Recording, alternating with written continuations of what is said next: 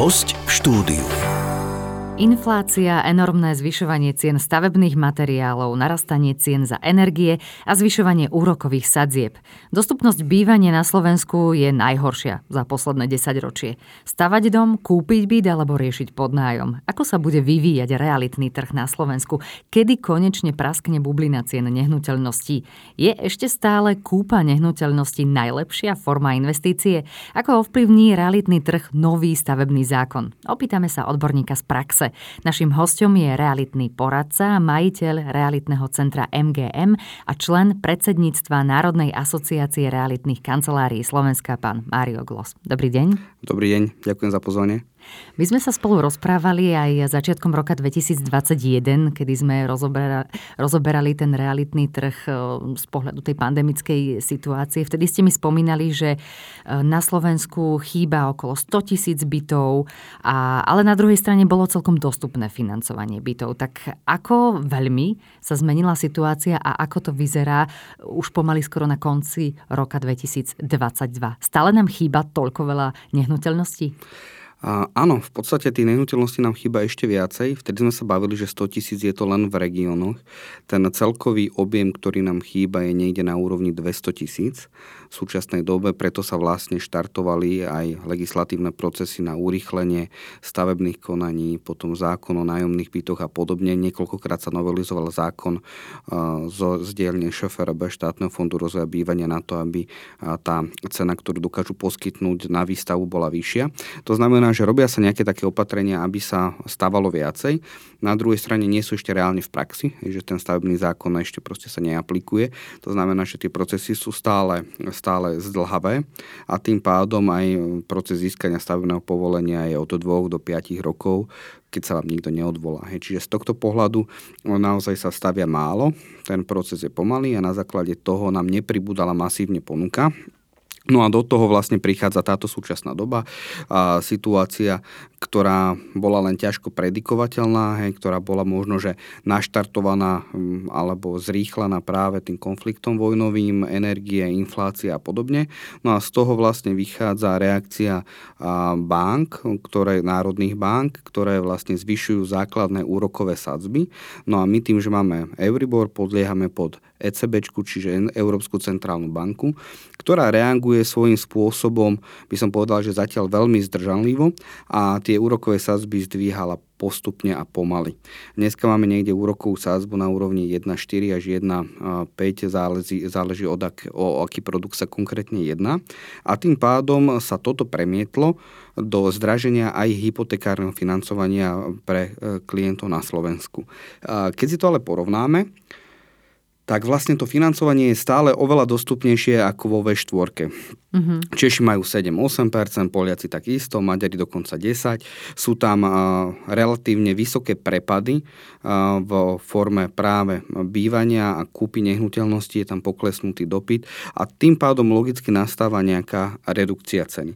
Uh, a môžeme sa na to dívať teraz e, dvomi, dvomi smermi. Že prvý smer je taký, že čo sa stane, ak ten úrok e, bude stúpať, ten európsky cen, čo, čo vydáva vlastne Európska centrálna banka, ten Euribor bude stúpať, tak pravdepodobne um, budeme kopírovať scenár, aký je dneska napríklad v Českej republike, aj keď nie tak výrazne, lebo oni začínali na sadzbách od 3% a rástli do 7-8, my sme išli od 0,8, hej, čiže my môžeme skončiť niekde na 4-5. A tým pádom ale príde k určitému ochladeniu trhu a tým pádom sa môže stať, že tá redukcia cien nehnuteľnosti nastane, ale nepredpokladáme zatiaľ redukciu cien novostavieb, lebo de facto tam nie je z čoho moc klesať, hlavne v regiónoch, kde tie marže sú relatívne nízke a možno, že Bratislava vie zareagovať flexibilnejšie, ale z mojich skúseností to dopadne tak, že následne developeri zamrazia svoje aktivity a nebudú stavať niečo, aby išli do rizika alebo aby tam mali príliš nízku maržu na to, aby sa to nepodarilo. Hej, čiže, a to zase nám spôsobí ten kolotoč, že zase nám začnú chýbať byty a tak ďalej. Veľa um, hypoték bude, pre dostup, bude menej dostupných pre súčasných mladých ľudí mm-hmm. a tým pádom sa bude bude štartovať práve aj to nájomné bývanie. Čiže na Slovensku zatiaľ hovoríme, že tu neexistuje nejaký a, nájomný fond. Hej? Proste ten zvyk tu je veľmi, veľmi obmedzený oproti nejakým um, vyspelejším ekonomikám a toto sa práve začne budovať. Nakoľko si tí ľudia nebudú môcť dovoliť uh, kúpu vlastnej nehnuteľnosti alebo to už nebude ekonomicky tak výhodné ako doteraz. Hej, čiže tým pádom sa naštartuje ten celý nájomný trh. No a toto vlastne celé povedie k tomu, že sa budeme približovať k tým uh, západným ekonomikám a v dlhodobom horizonte nám ceny nehnuteľnosti zase budú rásť. Čiže mm-hmm Keby, keď sa niekto teraz rozhoduje, že či kúpiť alebo nekúpiť nehnuteľnosť, to je presne tá otázka, že okolko by teoreticky prišiel za dva roky. Tak my sme to vyrátali, a naši analytici to vyrátali následovne, že keď kupujete dvojizbový byt za nejakých 180 tisíc eur a zdvihne sa úroková sadzba o 2%, tak tým pádom na mesačná splátka vychádza vyššie o 200 eur mesačne. Čiže za dva roky je to nejakých okolo 5000 eur preplatené na úroku. Keď potrebujem bývať v tom nejakom dvojizbovom byte v nájme, je to plus minus okolo 600 eur mesačne, takže sa dostávam na nejakých 15 tisíc eur za dva roky, 14 tisíc niečo. A s nejakými vedľajšími nákladmi, keď spočítam úroky a nájom, tak vlastne dostávam sa do toho, že preplatím o 20 tisíc eur viac. A teraz je tá otázka, že klesnú staré byty alebo ceny starších nehnuteľností v hodnote do tých 200 eh, tisíc eur o 10% za tie dva roky? Alebo neklesnú. Hej? A to už je veľmi ťažké na to odpovedať. Čiže ja si skôr myslím, že ten pokles môže byť eh, individuálny, a môže sa zadariť nejakému kupujúcemu kúpiť niečo lacnejšie, ale nemusí to byť pravidlom. No a samotné novostavby klesať vôbec nebudú, lebo dražujú nám materiály, draží nám pláca, práca, je tu vysoká inflácia, takže tam není priestor. Hej. Čiže ten človek si stále vie kúpiť lacnejšie možno len niečo staré, kde sa mu to naopak potom môže vypomstiť na vyšších energiách, pokiaľ tie energie v budúcnosti budú stúpať, lebo tie koeficienty pri novostavbách sú úplne niekde inde, čo sa týka spotreby. Čiže celé je to taký začarovaný začarovaný krúh, že čo robiť alebo čo nerobiť. A pokiaľ klient chce dneska bývať a potrebuje bývať, je to určite ekonomickejšie si zobrať e, ten úver teraz a kúpiť nehnuteľnosť teraz, ako čakať možno, že rok, že ceny klesnú a potom môže prísť k vytriezveniu, že vôbec neklesnú.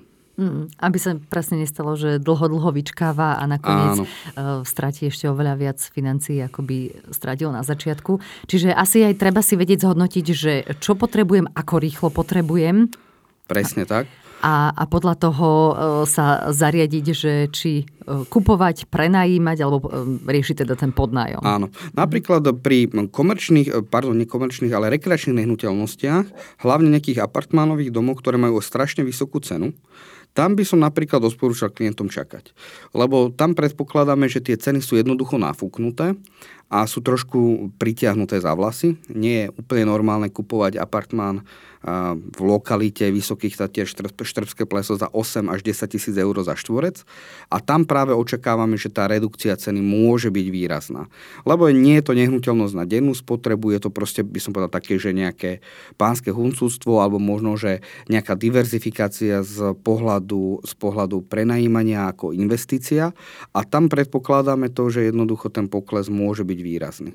Uh-huh. A aká je teraz e, tá spotrebiteľská nálada, ako sa to teda e, prejavuje na trhu nehnuteľností, lebo naozaj sú všetky tie také hrôzostrašné scenáre, ktoré nás odlákávajú vôbec od e, kúpy alebo od stavby, ale ako ste už aj v úvode spomínali, tak nie je to také zlé ako v, alebo také vysoké nie sú tie ceny ako v iných západných krajinách. A ako, ako to vyzerá na, u nás na Slovensku? Teda aká je tá spotrebiteľská nálada? Ja sa nechcem nikoho dotknúť, ale med médiá robia práve to, že hľadajú senzáciu uh-huh. a strašne radi nafúkujú uh, situáciu. Uh, tá situácia vôbec takáto nie je. Spotrebiteľ sa zlakol. Rovnako sa zlakol v roku 2009 a bol zlaknutý na Slovensku možno že 4 až 5 rokov. A to vlastne spôsobilo aj túto situáciu, hej, lebo nebolo pre koho stavať, nebol dopyt, takže veľa projektov bolo zamrazených v šuflíku a začali sa realizovať po roku 2014-15. A, a v konečnom dôsledku zase na to doplatil ten samotný spotrebiteľ. Mm-hmm. Hej, tým vysokým rastom, ktorý, ktorý možno, že bol naozaj veľmi, veľmi vysoký za krátke obdobie. A potom tu bola druhá vlna, teda prvá vlna covidu, to bol 2021 a vtedy bol spotrebiteľ zlaknutý zhruba dva mesiace. Po dvoch mesiacoch jednoducho sa otriasol a ten trh sa naštartoval. Práve bol ešte taký podporený tým odložením rozhodnutím tých spotrebiteľov neriešiť nič tie dva mesiace, takže bol veľmi silný z pohľadu dopytu, bola tu, bol tu veľmi nízky úrok, vrcholili vlastne všetky tie kampane bank a dal sa zobrať úver pod 1%. No a teraz prichádza nová situácia, kedy sa zvyšujú tie úrokové sadzby a samozrejme je tu raz inflácie a energií. Toto všetko vplýva negatívne, aj keď si myslím, že taký bežný spotrebiteľ si to nevie e, vyhodnotiť e, adekvátne, hej, že on proste vidí, že sa zdražuje, sú drahšie potraviny, drahšie služby ale napríklad nevníma bytostne sa ho nedotýkajú drahšie energie zatiaľ, lebo pre domácnosti sú vyregulované a v podstate je to stále také niečo, čo si nevieme uvedomiť, že čo sa stane, ak by tá regulácia nepokračovala. Ale s týmto scenárom nikto neráta, hej, čiže my rátame s tým, že, že tá regulácia bude naďalej pre domácnosti a nepríde k nejakému dramatickému zraženiu.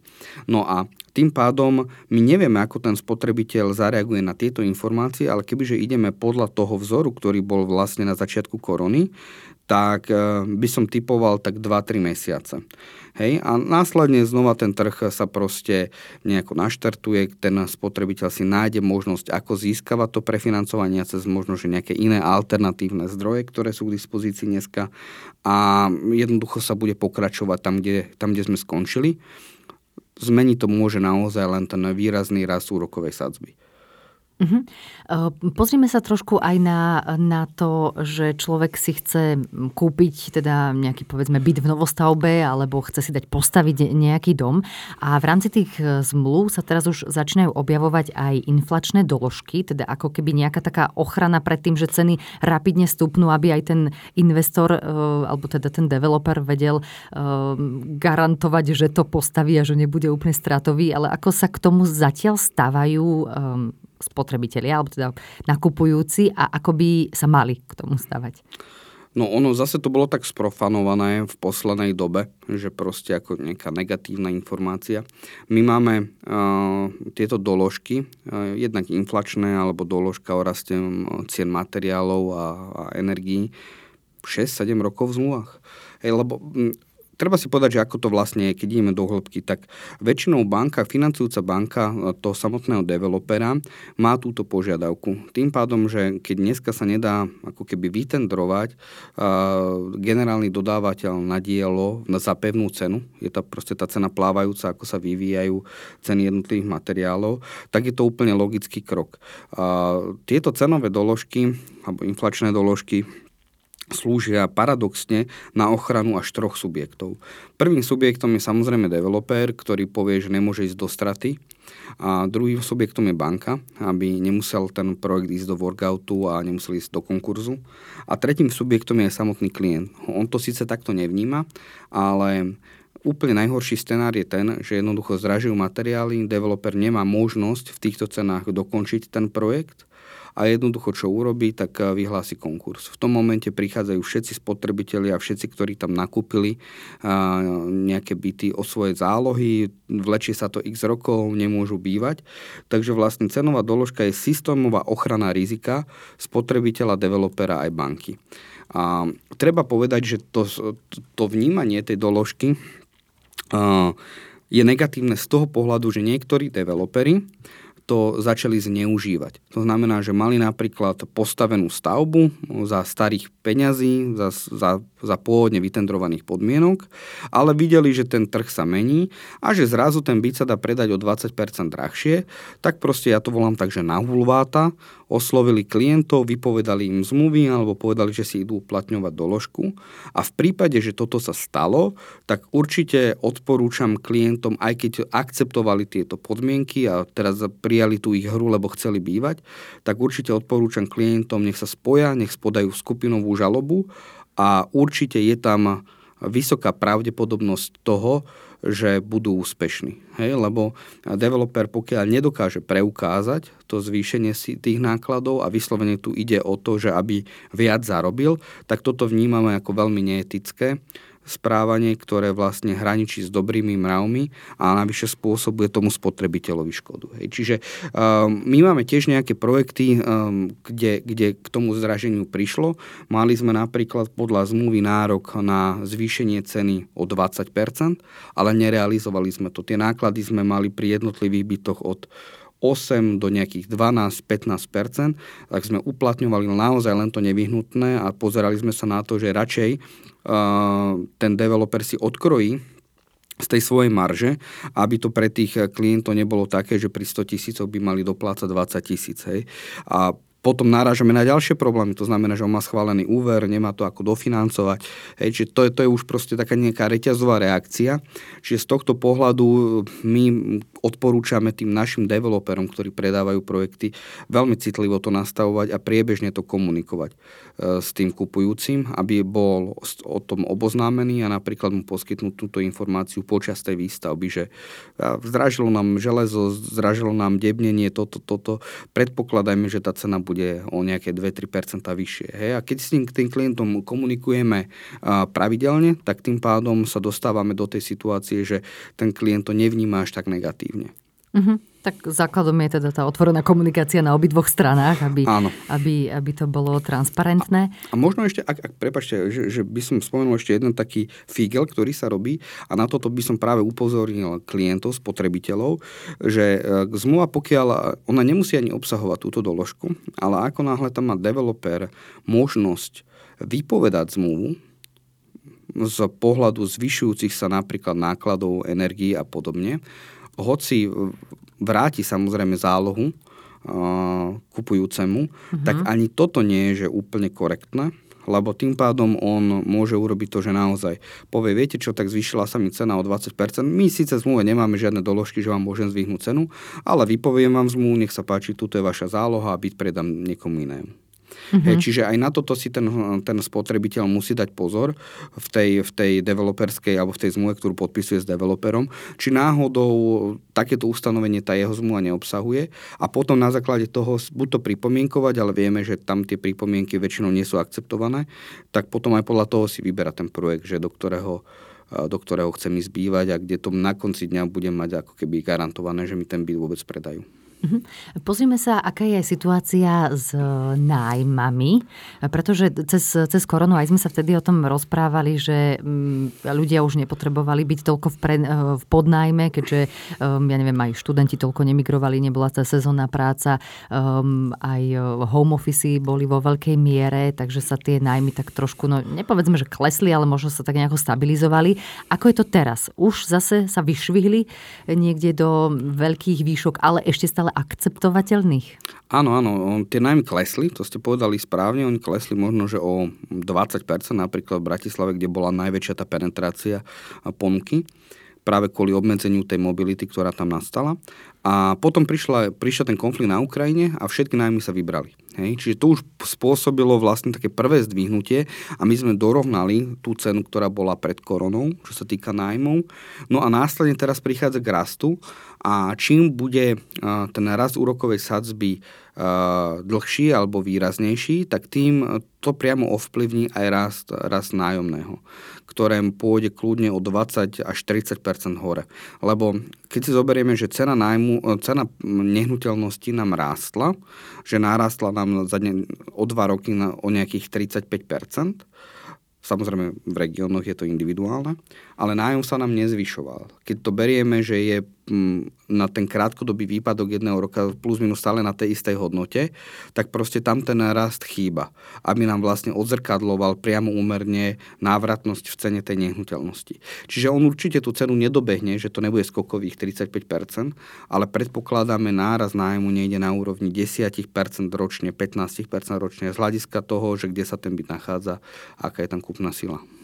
Zmenilo sa niečo v súvislosti s nebytovými priestormi a s takými tými kancelárskymi priestormi? E, pocitili ste aj vy vo vašej praxi, že by firmy mali menej záujem e, mať reálne sídlo svojej firmy, pretože si uvedomili, že dá sa fungovať aj formou home office? toto je, toto je dobrá téma, na to odpoveda aj veľa architektov. No a ten trend je taký, že dneska stále ľudia pracujú ne, ne, nejaký, či, e, nejaký čas z home office. Zase na druhej strane im chýba sa socializácia. Čiže ono, mm, pôvodne sme si mysleli, že, že veľké firmy sa zredukujú na polovicu a proste polovicu tých priestorov nebudú využívať, ale tá prax ukázala to, že ten človek e, sa potrebuje jednoducho socializovať a ako na začiatku bolo, viem, že home office benefitom, tak mám nejakých kamarátov, ktorí robia v korporáte, no a už po tých dvoch mesiacoch doma s deťmi na domácom štúdiu si losovali, že kto môže ísť do práce, lebo tam mali nejaký obmedzený počet ľudí na mm. meter štvorcový, ktorý tam mohol robiť. Hej. Čiže a, tento trend si myslím, že bol veľmi krátkodobý. Určite sa udomácnil u nás práve ten pojem home office a zrazu sme zistili, že kopec vecí sa dá robiť z domu, ale celkový nejaký pokles nepredpokladáme, že by mohol nastať. Uh-huh. Čiže skôr je to asi individuálne v súvislosti s tým zameraním podnikania, lebo teda aj ja viem o niektorých firmách, ktorí neviem, zrušili svoje pobočky a nechali ľudí uh-huh. doma, keďže majú typ práce, že aj tak cestujú za svojimi klientami a, a podobne, Áno. ale nie je to teda nejako globálne. A e, ako, ako vidíte ako môže teda realitný trh ovplyvniť e, zmena stavebného zákona? Teda, e, ja tu aj teda prečítam, čo je cieľom tej novej právnej úpravy. Vyzerá to dobre, pretože chceli by, aby v oblasti výstavby bola profesionalizácia štátnej správy vo výstavbe, znižovanie administratívnej záťaže, pri činnostiach súvisiacich s výstavbou, zjednodušenie stavebného povoľovania, predovšetkým elektronizácia procesov a digitalizácia dát súvisiaca s územným plánovaním a výstavbou. A toto by malo platiť od 1. apríla 2024. Tak naozaj svítá na lepšie časy? No, ja sa teším na vašu konferenciu, ktorú budete mať niekedy v novembri. A tam práve čakám odpoveď na tieto otázky, lebo ja som, ja som není právnik, ja, som, ja tu nemám naozaj tak skôr laicky. A mne sa veľmi páči tá myšlienka, že to bude ako v Rakúsku, hej, že bude nejaký projektant, ktorý bude mať pečiatku, bude zodpovedný a keď je to v zmysle uh, tých regulácií, územného plánovania a podobne, tak jednoducho ten proces bude veľmi rýchly. Dneska si treba povedať, že tie prieťahy, tie prieťahy v tých stavebných konaniach sú naozaj neskutočné to človek, ktorý nikdy niečo nedevelopoval, si nevie predstaviť, ale vám stačí malý podnet, úplne že neoprávnená námietka a vy stojíte jeden rok len preto, že niekto vás chce zdržať alebo je tam nejaký iný záujem. Toto je úplne neakceptovateľné. Dáva to obrovskú potom obrovskú možnosť pre korupciu a pre vzťahy, ktoré bohužiaľ stále na Slovensku sú a čím je to veľmi individuálne, nemôžem sa nikoho, alebo nechcem sa nikoho dotknúť, ale je to individuálne od stavebného úradu, od pracovníkov na stavebnom úrade, od primátorov, od starostov. A my robíme po celom Slovensku takú podporu pre developerov a vedel by som vymenovať vyslovene obce, kde je to takto a obce, kde to reálne funguje. Hej, čiže Ale nechcem, nechcem, nechcem nikoho konfrontovať. Čiže naozaj je tu obrovská nekompetentnosť na stavebných úradoch, je tu korupcia, sú tu, sú tu vzťahy, ktoré vlastne ovplyvňujú e, to, že či stavebné povolenie dostanete alebo nedostanete. No a toto všetko vlastne sa tento nový zákon ako keby že snaží e, vytesniť a tým pádom má byť ako jedno konanie, lebo keď si zoberiete, aj to je hlúpo, že robíte stavebné konanie, kde máte 30 vyjadrení od, hasič, od hasičov cez, e, cez dopravu až po armádu, lebo v tej obci bola strelnica, Hej? Uh-huh. A, a v stavebnom konaní to duplikujete a robíte to na novo s novým dátumom, znova úplne všetko. Hej? Čiže to je proste taká duplicita, taká neefektívnosť, že, že to je proste úplne chore. Čiže z tohto, z tohto hľadiska to vnímame veľmi pozitívne a veríme tomu, že sa to naozaj tak udeje aj v praxi a že to urýchli celý ten proces a hlavne, že sa vyhneme proste týmto nezmyselným prieťahom, ktoré tu doteraz boli. Uh-huh. A vy ako um, člen Národnej asociácie realitných kancelárií Slovenska, mali ste nejakú možnosť tento návrh uh, novely zákona, stavebného zákona aj nejako pripomienkovať alebo dať možno nejaké podnety, čo by vám v praxi uľahčilo život? Áno, áno, my máme v rámci NARXu uh, legislatívnu komisiu, kde sú moji kolegovia, ktorí veľmi aktívne pristupovali k tomuto a pripomienkovali, dávali svoje návrhy a rozprávali sa vlastne s kompetentnými ľuďmi, ako by to malo byť, ako by to malo vyzerať. Uh-huh. Vy ste spomínali uh, tiež konferenciu, tak ja len pre úplnosť informácií poviem, že poradca podnikateľa organizuje prvý ročník EPI konferencie Stavebné právo. Na tú konferenciu jednak môžete prísť osobne do hotela v Nízkych Tatrach, alebo je možnosť si ju aj pozrieť online. Vstupenky, takisto aj podrobný program konferencie nájdete na stránke profivzdelávanie.sk a vzhľadom na tie rozsiahle zmeny, ktoré sa chystajú v stavebnom práve, tak uh, ako obyčajne pôjde o spoločné odborné stretnutie jednak s tvorcami príslušných zákonov, so zástupcami právnej obce a samozrejme aj firmami z praxe. Takže bude to zamerané práve na tie zmeny, ktoré sa chystajú od apríla 2024. Poďme sa pozrieť na takú možno záverečnú e, tému nášho dnešného podcastu a síce je ešte stále kúpa nehnuteľnosti najlepšia forma investície? Záleží, záleží od uhla pohľadu, že čo vlastne, čo vlastne e, tou kúpou e, investičnej nehnuteľnosti sleduje. Lebo ona so sebou prináša rôzne benefity. Poviem príklad, že keď si kúpime napríklad investičné zlato, tak my nemáme žiadny priebežný výnos. Navyše máme nejaké dve, tri kocky doma v trezore, sme na dovolenke, môže niekto prísť, ukradne nám to, dá si to do vačku a v podstate odchádza s hodnotou možno, že nejakého jedného investičného bytu preč a je to nedosledovateľné. Čiže čo sa týka napríklad bezpečnosti investície, tak určite je to ak nie najbezpečnejšia, tak jedna z najbezpečnejších fóriem. Dôvodov je viacero. Jednak je to niečo fyzické, čo, čo stojí, viete si vy o tom sami rozhodovať, ako vymalujete, aký dáte štandard, akého si vy vyberiete nájomníka, hej, čiže není to ovplyvňované nejakými trhmi a rozhodnutiami nejakých fondov a manažer, manažérov, máte to všetko v svojich rukách. Ďalšia perfektná vec je, že vy si nehnuteľnosť viete na 100% hodnoty poistiť. Mm-hmm. Poistíte si akciu Mm-hmm. To, to sa nedá. Hej? Čiže napríklad, ja neviem, priťahnuté za vlasy, kúpite investičnú nehnuteľnosť v Amerike, na Miami príde hurikán, zoberie vám to, máte hurikánové poistenie, dostávate 100% ceny ešte najvyššie infláciu. Hej, čiže z tohto pohľadu je nehnuteľnosť veľmi, veľmi bezpečná investícia a na druhej strane konzervatívna s relatívne menším výnosom. To znamená, že ten výnos na Slovensku je niekde, keď zrátame, že celkový výnos pri predaji v nejakom časovom horizonte, tam sa väčšinou kalkuluje 6% náraz hodnoty za každý jeden rok. Ono to plus minus tak kopíruje túto dobu, keď sa pozrieme na ceny e, slovenských nehnuteľností, na ten vývoj od toho momentu od 90. rokov. Takže, takže toto je zhruba taká mantra, ktorá, ktorá funguje a plus, keď si zarátate nejaký priebežný, priebežný výnos na úrovni 5-6% z toho samotného nájmu, tak sa dostávate aj na celkom zaujímavé číslo. A navyše stále viete využiť páku, pri investovaní a tou páku sú práve nie že vla, vaše vlastné zdroje, ale úverové zdroje, ktoré si zoberiete z hypotéky a podobne a tým pádom vy na takúto investíciu nepotrebujete 200 tisíc, ale dajme tomu len 40 tisíc eur, ale investícia vám prináša výnos z hodnoty 200 tisíc. Hej, čiže toto je ďalší veľký benefit. Otázkou je samozrejme ako tie úrokové sadzby, že či je to dneska rentabilné alebo menej rentabilné, ale z pohľadu nejakej diverzifikácie, že proste mám nejaké voľné zdroje, tak určite nehnuteľnosť je jedna z tých ideálnych konzervatívnych investícií, kde aj keby kúpim tú nehnuteľnosť v nejakom píku, je trochu drahšia, cena nám náhodou poklesne v priebehu roka dvoch, tak ona zase v tom horizonte tých 8-10 rokov sa dostane na tú hodnotu, prevýši tú hodnotu a je to veľmi bezpečné. Mm-hmm. Ale mne ste spomínali pred začiatkom nahrávania, že ale sú e, isté veci, ktoré, na ktoré by ste možno upozornili, alebo že aké nehnuteľnosti možno nekupovať, alebo na čo si dať pozor, že keď už niečo kúpim a chcem to teda na prenájom a môže sa stať, že nemám úplne čas sa o to až tak starať, ono to chátra a môže to spôsobiť aj vrázky. Áno, ono, práve to si musíme uvedomiť, že tá nehnuteľnosť a výnos z nehnuteľnosti nie je pasívny príjem.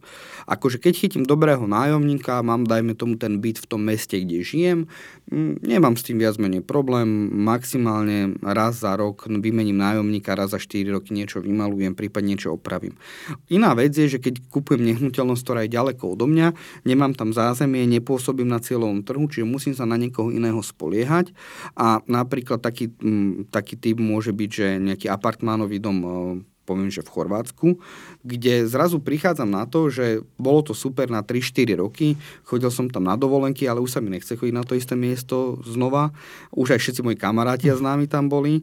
A to Airbnb niečo zarába, alebo ten krátkodobý nájom, ale najvyššie tá agentúra mám podozrenie, že, že nie je úplne korektná a zrazu nastane nejaký problém, nejde klimatizácia, musím najať miestnu firmu a stojí to tam trojnásobok alebo päťnásobok ako na Slovensku. Zrazu odíde zase niečo iné a znova ten istý problém, lebo proste tam nemá vytvorené to zázemie a tá povaha tých ľudí je nejaká, ktorí, ktorí, ktorí sú napríklad tam. Čiže z tohto pohľadu toto sú rizika. A keď naozaj nemám čas alebo nemám tých nehnuteľností toľko, že by som mal nejakého správcu, človeka, ktorý sa tomu bude venovať, tak toto môže byť práve to rizikové. Hej. Celkovo ten cestovný ruch ako taký môže mať e, počas práve nejakého ťažšieho obdobia veľké výkyvy. De facto videli sme to na korone, že strašne veľa bytov z krátkodobého nájmu sa dostávalo na trh dlhodobého nájmu, lebo tam už nebola žiadna návratnosť, lebo tá mobilita bola potlačená. Čiže uh, tento typ e, investície možno, že zo sebou prináša relatívne vyššiu možnosť výnosnosti, na druhej strane podlieha práve týmto vplyvom. A tým pádom, tým pádom keď e, ten klient chce robiť prvú investíciu, mal by ju robiť asi konzervatívne, mal by ju robiť v, tom, v tej lokalite, kde funguje, kde žije, a prípadne kde má dobré zázemie, kde pozná tú situáciu ten trh a využiť ideálne práve banku na dofinancovanie, aby nemal v tom veľký objem svojich vlastných zdrojov. No a tým pádom um, sa vyhne všetkým tým rizikám a tým nástrahám, ktoré môžu súvisieť napríklad so zahraničnou nehnuteľnosťou v Chorvátsku. Ja viem, na druhej strane sú tu nehnuteľnosti. Veľmi poten, veľ, vysoký potenciál mal napríklad Cyprus. Lebo z tohto pohľadu, lebo Cyprus e, má sezónu nejakých 8 mesiacov je 2 hodinky, 2 hodinky letu alebo 3 hodiny letu z Bratislavy a je, je, to, je v rozvoji aktuálne. To znamená, že tie ceny, ktoré sú tam, sú naozaj e, ceny porovnateľné bytov v regiónoch, v, v krajských mestách, Žiline, Banskej Bystrici a podobne. A tá návratnosť, pokiaľ je to v súč, e, pokiaľ je to ako keby súčasťou nejakého projektu, um, nejakého rezortu a, a vyslovene sa jedná o holiday property apartment, tak tam tým pádom oni vám uh, garantujú nejaký nejaký výnos, aj obsadenosť. A z toho pohľadu zase blízkosti, dostupnosti, dlhej sezónnosti je to napríklad ideálna forma investície, keď klient chce investovať keď klient chce investovať v zahraničí. Môžem ešte jeden príklad spomenúť, napríklad Zanzibar domček mm, na, priamo na pláži, nie možno, že v prvej rade, ale priamo na pláži kúpite za 60 až 80 tisíc uh, dolárov. Je to taký malý bungalov, keď chcete byť na Front Beach, e, teda, alebo teda priamo pri mori, tak platíte niekde okolo 120-130 tisíc dolárov. A, a mm, celková tá návratnosť je do 5 rokov z toho, ako sa to vyťažuje ale zase práve tá vec, že chcem tam priletieť, tak musím dva razy, respektíve musím prestupovať, není tam žiaden priamy let, je to rozvojová krajina, ten právny systém je tam stabilný, ale nikto na konci dňa nevie, ako to môže dopadnúť. Aj. A to už sú tie rizika, s ktorými sa môžem vyrovnať. To znamená, že mám návratnosť na miesto 20 rokov 5 rokov, či 4 krát rýchlejšiu. Zase musím tým pádom podstúpiť aj nejaké iné riziko. Čiže tých možností dneska na investíciu je, je množstvo ale keď klient začína a chce robiť ten prvý krok, tak určite odporúčam niečo konzervatívne na Slovensku. Uh-huh. Ďakujeme veľmi pekne za tieto tipy a rady a aj za to, že sme sa rozprávali o aktuálnom stave realitného trhu, ale aj o tom, čo nás možno e, čaká, alebo teda s najväčšou pravdepodobnosťou, čo nás, čo nás čaká. Našim hostom bol pán Mario Gloss, realitný poradca, majiteľ realitného centra MGM a člen predsedníctva Národnej asociácie realitných kancelárií Slovenska. Ďakujeme. Ďakujem pekne. Počúvali ste podcast Poradcu podnikateľa.